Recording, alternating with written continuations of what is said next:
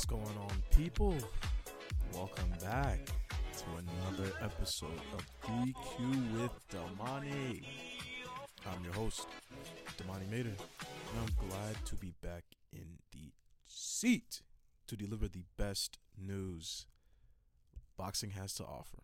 Now, this past weekend's fights, really, I can't say that I was disappointed with.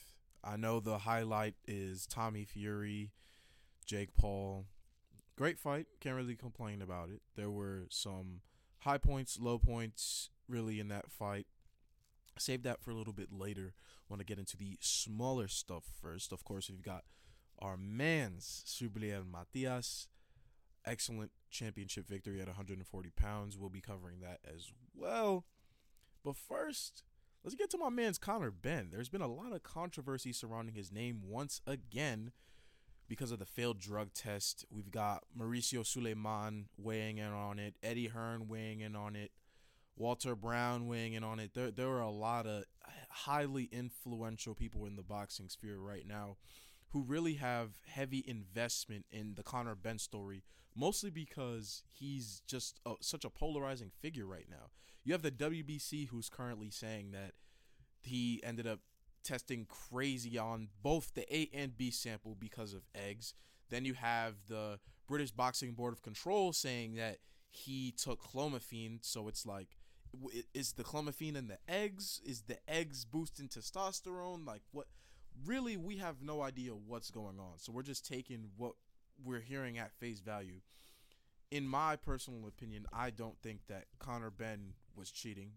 There there are significant differences from when he first started his career to what he looks like currently in terms of his fighting style, but I'd like to just attribute that to his training with his father and his other coaches on his team. Like I I I can't come out clearly and say, "Yo, this man's juicing."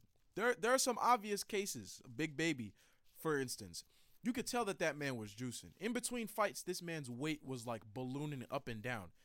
Obvious sign of steroid use. It's it's a very different situation where you have a fighter who's at 147 pounds, doesn't necessarily look like he's juicing, doesn't necessarily have the the attributes outside of just physicality that give the impression that you're on steroids really like i, I don't I, I can't count a time where i've seen conor benn like have roid rage. It's just naturally just him. You can't you can't blame roid rage when it's just him and his dad just being a bunch of nut jobs. They're nut cases really. And we, we we do need some nut cases in boxing. Don't get me wrong that's not a bad thing. We do need some crazy people in boxing. But at the same time you know, people people were really throwing that around, saying, "Oh, Roid Rage, oh, he's he's looking huge, this and that." When prior to the fight, nobody was saying any of those things. No, nobody was going going to Conor Benn's press conferences or going under Conor Benn's social media and saying, "Oh, I, I noticed that roid rage. I, I I noticed you got way bigger between your last two fights. Uh, when when you were fighting Chris Algieri, you looked massive. I, I didn't see any of those things until after the news came out. So it's really difficult to point fingers with a situation like this. It honestly is. And as a fellow competitor, like I I've been drug tested my entire career. I've been drug tested since 18 years old. So I, I can't I can't point the finger on a situation like this. It's really tough to call. But you know, we danced the line between favoritism and being loyal to the sanctioning bodies. And for me, it's really tough.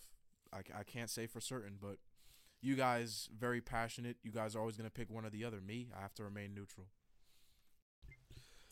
So Conor's really back in the hot seat because, as usual, he went off. I just spoke about him and his dad being complete nutcases. They they they don't really take kindly to trash talking. When if you trash talk Nigel Benn, Conor Benn, best believe you're getting a fat paragraph back in response. And that is exactly what happened when this man Errol Spence decided to at him on Twitter. Conor Benn and Errol Spence went back and forth on social media yesterday, and things got real heated. Conor Benn's name was finally cleared this week, as I mentioned earlier, after the WBC officially reinstated him and their investigation concluded that Conor was eating an excessive amount of eggs prior to his fight with Chris Eubank Jr. Errol Spence Jr., knowing him, he's always willing to talk if you're big enough, and he certainly didn't back down from Conor Benn. So let me get these messages for you guys because they they went on they really when it comes to boxers they they are the masters of trash talking. You got the NBA, you got the NFL. Those guys they they got their teammates to rely on, team performances. Boxing, your last fight is how good you are. That's all that matters. That's all that matters. So your trash talk, you can't be talking if you got knocked out. Second round, third round, 12th round, doesn't matter. Your last fight, you lost by knockout, you can't be talking. Conor, quote, You've been talking the most. And, well, I am reinstated in the WBC. I will have you next. You worry about handling your drunk drunk driving convictions, which is crazy. And to end this tweet off, Conor Benn, in typical British man fashion, calls him a wanker. Different. ESJ, Errol Spence, clapped back with drinks and PEDs, performance enhancing drugs, are two different things with a laughing emoji. Difference between me and you is I owned up to my mess. You would cheat, just like your daddy. With another laughing emoji. Man, eh, ESJ, he don't play no games. he don't play. He hears you talking, you're not gonna get off scot free. At all. Conor ends up getting the last word with, quote, proven innocent. I ain't raising my hands to nothing I ain't done. You're convicted. Big difference. Is cheating the excuse you lot are making over there after my dad dealt with your world champions? Yawn emoji. And he closed it with that. Finished with that. Wow. Conor obviously came with some heat. As far as making a fight between these two men goes, I believe it can be done. A lot of boxing politics prevents fights like this from materializing, but I do have faith in the two sides. Now, like Conor said in his own post and announced worldwide, he is back in the WBC's good graces, which means he is available to fight, just not in the UK. Bringing Conor over to the United States for a quick cash cow fight in the welterweight division would be great for both men. I can guarantee the press conference will be absolute fireworks as well. I know we all saw the build up for the Eubank and Benn fight, and that was absolutely ridiculous too. Errol Spence, knowing he doesn't run away from a challenge. Really, Conor Benn is one of the most headstrong fighters in the world right now. These two personalities clashing. That's a perfect fight for the year. A fight between these two would produce a Hall of Fame level matchup for certain. DQ with Damani, guarantee. Badou Jack.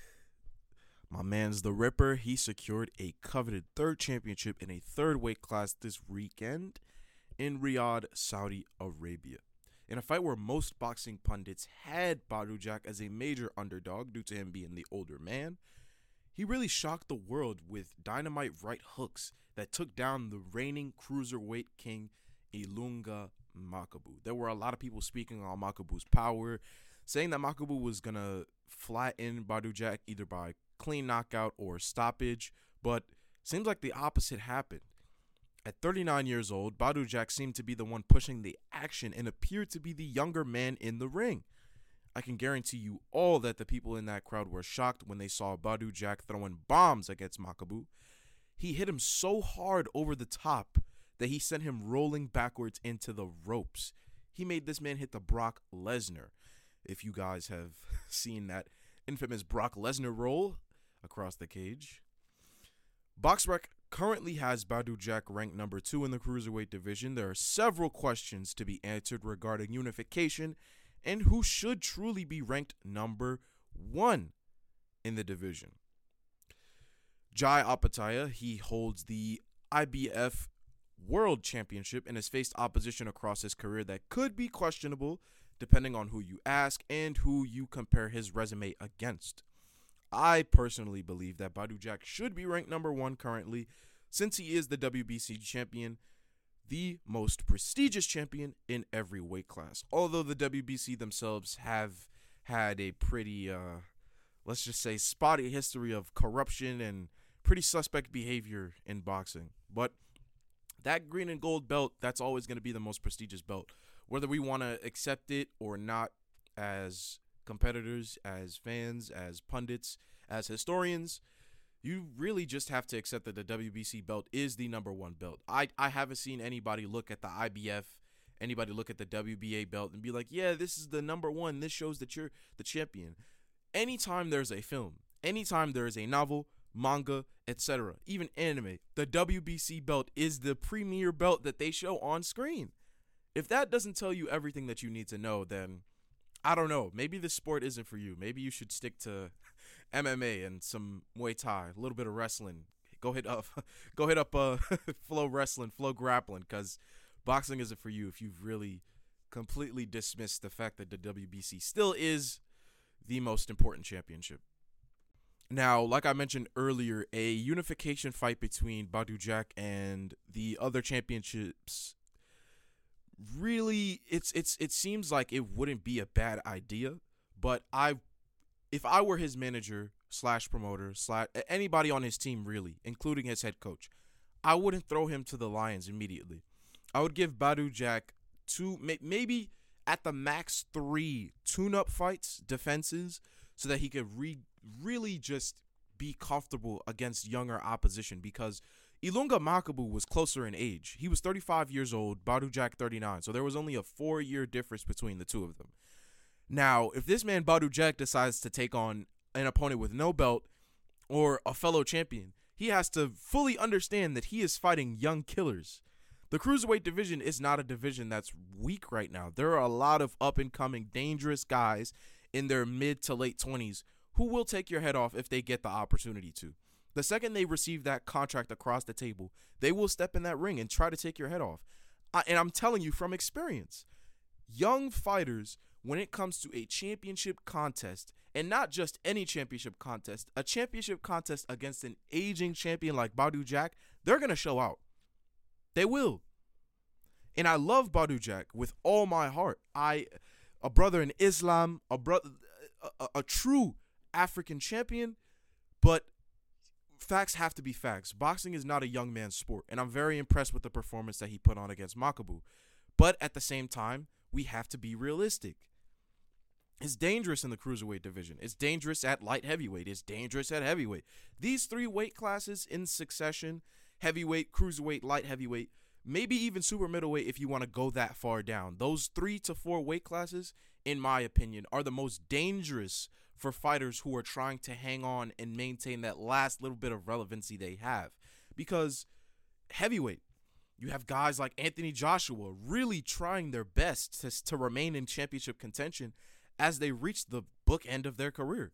It's it's really difficult seeing the older generation of fighters go through that. It's difficult, but it's a young man's sport. It's not like sports like basketball where you could hang on until your 40s uh, somebody will give you a year contract, two year contract. You'll just get spun around different teams and you'll make your little money here and there. For a boxer at an advanced age, you're either getting fed to the lions or you're a champion trying to hang on to what you've got left. It's very tough. And I feel like a lot of people aren't fully receptive to that. There are people who are literally telling Badou Jack right now to jump right back into this. And I don't agree with that because at his age, he's going to need a longer time to recover. He's going to need a longer time to pick a proper opponent who will give him access to those looks that I just described. He's just going to need time. And a young fighter, they'll come right off of a, they'll come right off of a fight and ask for something else. And if they're higher ranked, top 5, top 10, they're going to ask for a title shot. Without a doubt, they're going to ask for a title shot. So to all of my fellow fans of Badou Jack, just keep your fingers crossed don't leave any crazy messages on social media because I promise you they're paying attention. They're looking for an opponent right now.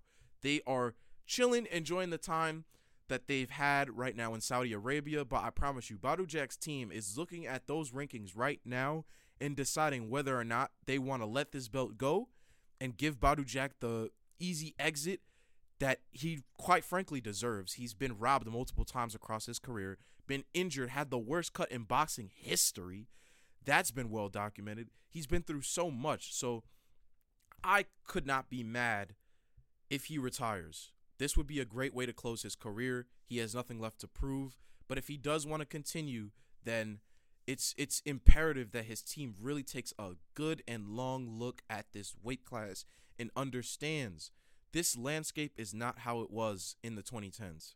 Things have changed so much, and I would really hate for Badou Jack to take a crazy loss and end his career like that. I really would. I want nothing but the best for him, and I'm very proud of him and his team. Very thankful that they gave us that fight, but now it's time to evaluate whether or not it's time to close the show. Finally, the people have their answer. Who's the real boxer? Tommy Fury edges out a split decision victory over the problem child Jake Paul. The amount of people t- who were in my face telling me that Jake Paul was going to beat the brother of arguably the greatest heavyweight of our generation currently is absolutely astounding. I cannot believe that that many people had faith in Jake Paul. Look at the opponents that this man has faced. I don't even want to get into anything else right now. Let's talk about this. This man beat Nate Robinson, past his prime Ben Askren, who'd already lost his chin, past his prime Tyron Woodley, who was very well known in the last three years of his career to not let his hands go, beat and uh, seriously out of his prime Anderson Silva, and everybody was under the impression that he would beat Tommy Fury. How is that possible? I just don't understand how, in the realm of boxing, this can happen. People's perceptions can be spun that easily. Jake Paul's not that great of a boxer. Prior to this fight, I didn't even call Jake Paul a boxer. I remained I remained firm in my stance that Jake Paul wasn't a real boxer because you can't you can't call the fights that he had quote unquote real boxing you can't call fighting past their prime opponents, opponents who aren't even boxers themselves. Boxers in real boxing matches. It just does not fly. You can't qualify that as boxing. On the other hand, this fight, yes, I am happy to agree with the rest of the world that this was a true showcase of boxing. However, being the brother of the greatest heavyweight of this generation, there's absolutely no way that Tommy Fury could lose. There were way too many people doubting Tommy Fury and his skill, with even more people thinking that he wasn't a true Fury, which makes absolutely no sense to me. I'm not sure how the family dynamic works. I've heard that Tommy Fury's a half brother, something crazy like that, but it doesn't matter to me, really, because his last name is Fury. His last name is Fury. He's got long arms, long legs, looks like he could take your head off. That man is a fury. How could you how could you sit there not even on social media, but come out of your mouth vocally and say that he's not a true fury? It just doesn't add up. It doesn't make sense. He has the last name. He has the body type. I don't know how you could look at Tommy Fury and say that he's not a member of the Fury family. Kind of outlandish, but we have to remember that boxing is the most isolating sport of all you're going to have to deal with people like this. And after the fight during the press conference, Tommy Fury was very open about that. There were people constantly sending him death threats, DMing him crazy stuff about his wife, his incoming child. Like it, it, it's it's ridiculous having to deal with that, especially knowing that your opponent is leagues below you. It's strange, very strange. But the fight overall, I can't really complain. I believe that it was a four and a half star fight if we're going to rate this out of five stars. In terms of 10 out of 10 ratings, I can't necessarily quantify that, give you a specific number, but I'm confident saying that it was a four and a half star fight because the striking was excellent. I don't see how anybody could say that Tommy Fury didn't put on a complete performance. I had one of my friends, my my my good pal, uh, Nick Cox from uh, high school, who's a boxer as well tell me that Tommy Fury isn't that good. How? How? If Tommy Fury wasn't that good, Jake Paul would have been landing that same overhand, spamming that overhand like he did against Anderson Silva, like he did against that, like he's pretty much done against every opponent, spamming that overhand right. If that was true, Tommy Fury wasn't that good. His ring generalship would have wouldn't have been up to par. He would have he would have gotten hit with those overhand rights. His distance management would have been up to par. All of those things that contributed to his performance against Jake Paul wouldn't have been up to par. This man would have gotten cut. This man would he, he would have gotten brutalized, but that wasn't the case. He made Jake Paul look like his son, jabbing him, left check every time. Every time Jake Paul would step forward with a cross or an overhand right, he would get checked. Check left hook every time. Easiest punch to land when you have an opponent who's forcing the action like Jake Paul was. So, excuse me. If Tommy Fury isn't that good in your opinion, how is it that he got knocked down, which wasn't really a knockdown, it was a slip, but let's give that discretion to the ref. How is it that he edged out a split decision victory if he wasn't that good? He would have laid down and let the fight just go to Jake. It doesn't really make sense to me. So I, I I don't know. I just find it really strange how people have these opinions and outlooks on Tommy Fury when all th- all this wasn't happening before. You guys were all over Jake Paul, all over him, making sure that this man gets the most publicity, that he's the next big star. Absolutely not. This man got exposed and he got exposed bad, and I want you guys to understand that. This man, Jake Paul, sold you a lie. He sold boxing fans a lie. He fought low class opponents. He got spectacular knockouts. He fooled the world into believing that he was a credible fighter. Now, when he does step into fights beyond a Tommy Fury and does eventually take a fight in the PFL, which is a great move for him. I'm not going to hate on him and say that stepping into MMA especially a big company like PFL, is bad, but it will give him greater credibility. It'll show to me and other real competitors around the world who have actually sacrificed years to do this that you're real, that you're genuine, that you're not just trying to get by easily and make money. Because he spreads this message to the people and it really feels disingenuous. It, it doesn't feel like he's being completely transparent and I've seen it before. I've seen it happen multiple times. NFL crossovers. I've seen actors try to cross over. I, I, I've seen it all. And this strange era of YouTube boxing has really eased the public into a sense of complacency. They don't know what's real and what isn't. And I'm going to be the first to tell you that Jake Paul was never real. It was never real. Tommy Fury, if you really want to if you really want to support somebody who's giving they're all to the sport, trying to make the sport a better place for all, try to publicize the sport, bring the sport back to where it was originally, then Tommy Fury is the man you want to follow. I don't think Jake Paul is the right one for any young fighters. I don't think he's the one for anybody who truly believes in fairness in boxing, anyone who truly believes in boxing ethics it's just it's it, it, it can't be done through following Jake Paul's lead. It can't be. It feels more like he's continuing the Mayweather era, which I've spoke very negatively of here on this show. It's it's perpetuating this cash grab, easy quick money fight type of attitude that's really hurting boxing right now. It looks good on TV, but I promise you for the guys who are grinding day in day out in the gym till it opens, till it closes. You're hurting these guys. You are. Adrian Broner, my man AB, unfortunately fell out of his contract with Black Prime. Me personally, I can't believe that AB and Black Prime decided to part ways. The deal that they had was sweet.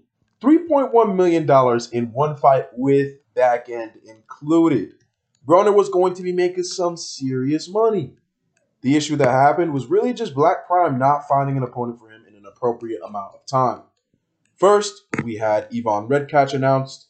That was the best fight available for AB, who really does need to build his confidence before he can jump into a world championship fight, or at the very least, a title eliminator. Then we got news that Redkach's original manager slash promoter was going crazy and prevented him from going through with the fight. Just days later, news came out that Hank Lundy was going to be Broner's next opponent. Unfortunately, a little bit later after that, News once again came out that Lundy was already contractually agreed to fight someone else under a different promotion in the same month of February, and that he had sustained a cut during training.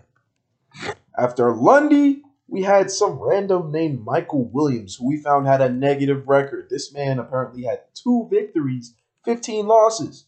Throwing this man on a main event card on Black Prime. How is this going to go? Black Prime immediately knew AB wasn't going to go for it. You're gonna you're you're feeding this man AB, a former world champion, multiple time world champion, a guy who is two and fifteen. That is the utmost disrespect. So I'm not surprised that AB walked out on Black Prime. I'm not surprised at all. But really, what bothers me is that they had $3.1 million on the line and they fumbled the bag. How could you fumble the bag with AB? How is that possible? Adrian Broner is one of the most marketable names in boxing, period.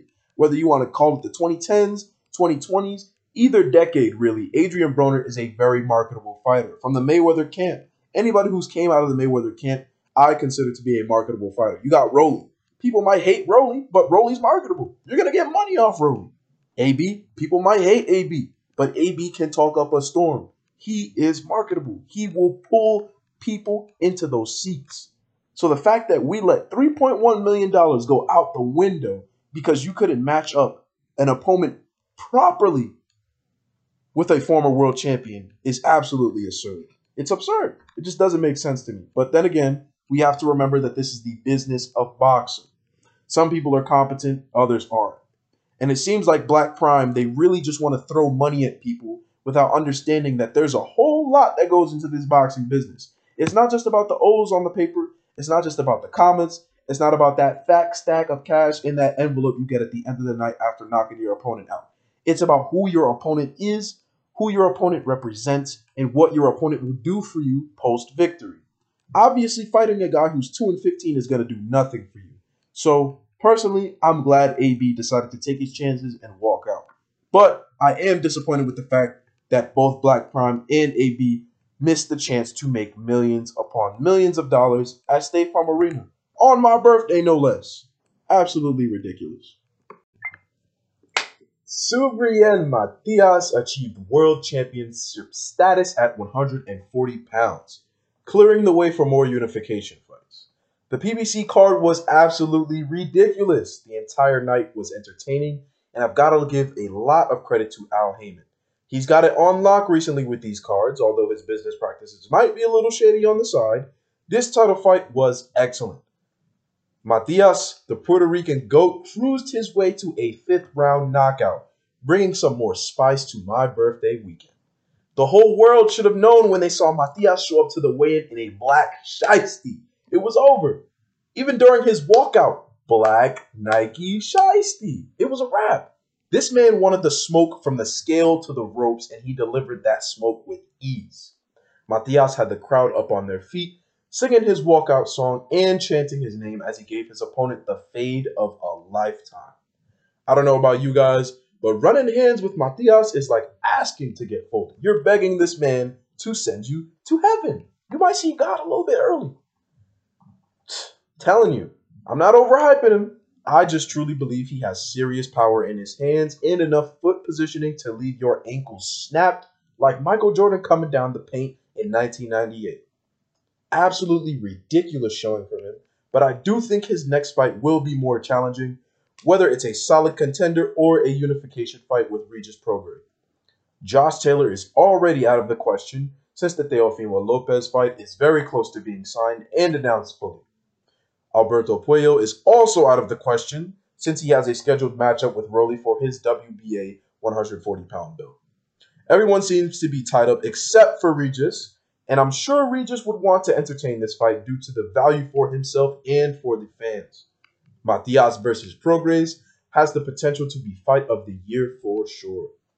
I've thrown fight of the year all over the place on this show recently, but it's really just because of how high action these fights have been as of late.